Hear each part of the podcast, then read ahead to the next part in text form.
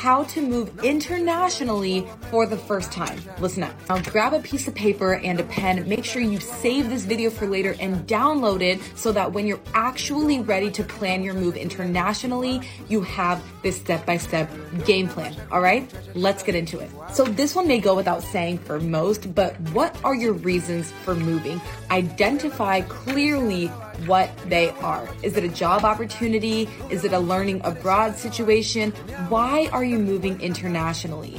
What kind of joy is this going to bring into your life or opportunities is this going to bring into your life? Knowing your reason can help you stay motivated and focused. Two, do as much research as you can on your destination location. This will give you a huge insight in terms of communities, what areas you want to live in, prices, so on and so forth. Going to want to learn about the culture, the language, the customs, the climate, everything that you can. I recommend getting a journal specifically for all of your learnings on this topic and in about that country you want to move to, or creating some sort of spreadsheet where you can keep all of the helpful links that you find online. Three, obtain any necessary documents that you need. This may be a passport, a visa, a work permit. Make sure to spend some time doing any research that you need so you have all documentation in place.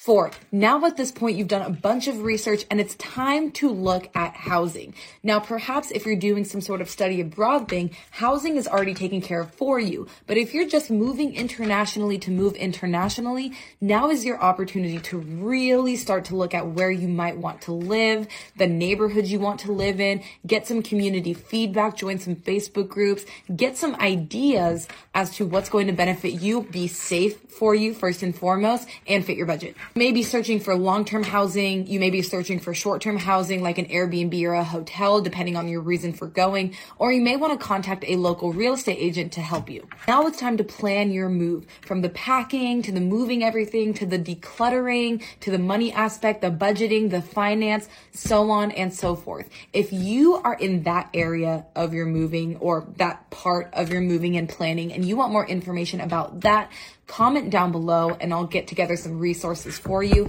But in the meantime, I want to know where are you thinking about moving? Where are you going to go? Comment down below. I'd love to know. I'm so excited for all of you guys. And if you tag me on Instagram and go to my Instagram where I'm going to post the same exact video, then I'll be sure to shout you out.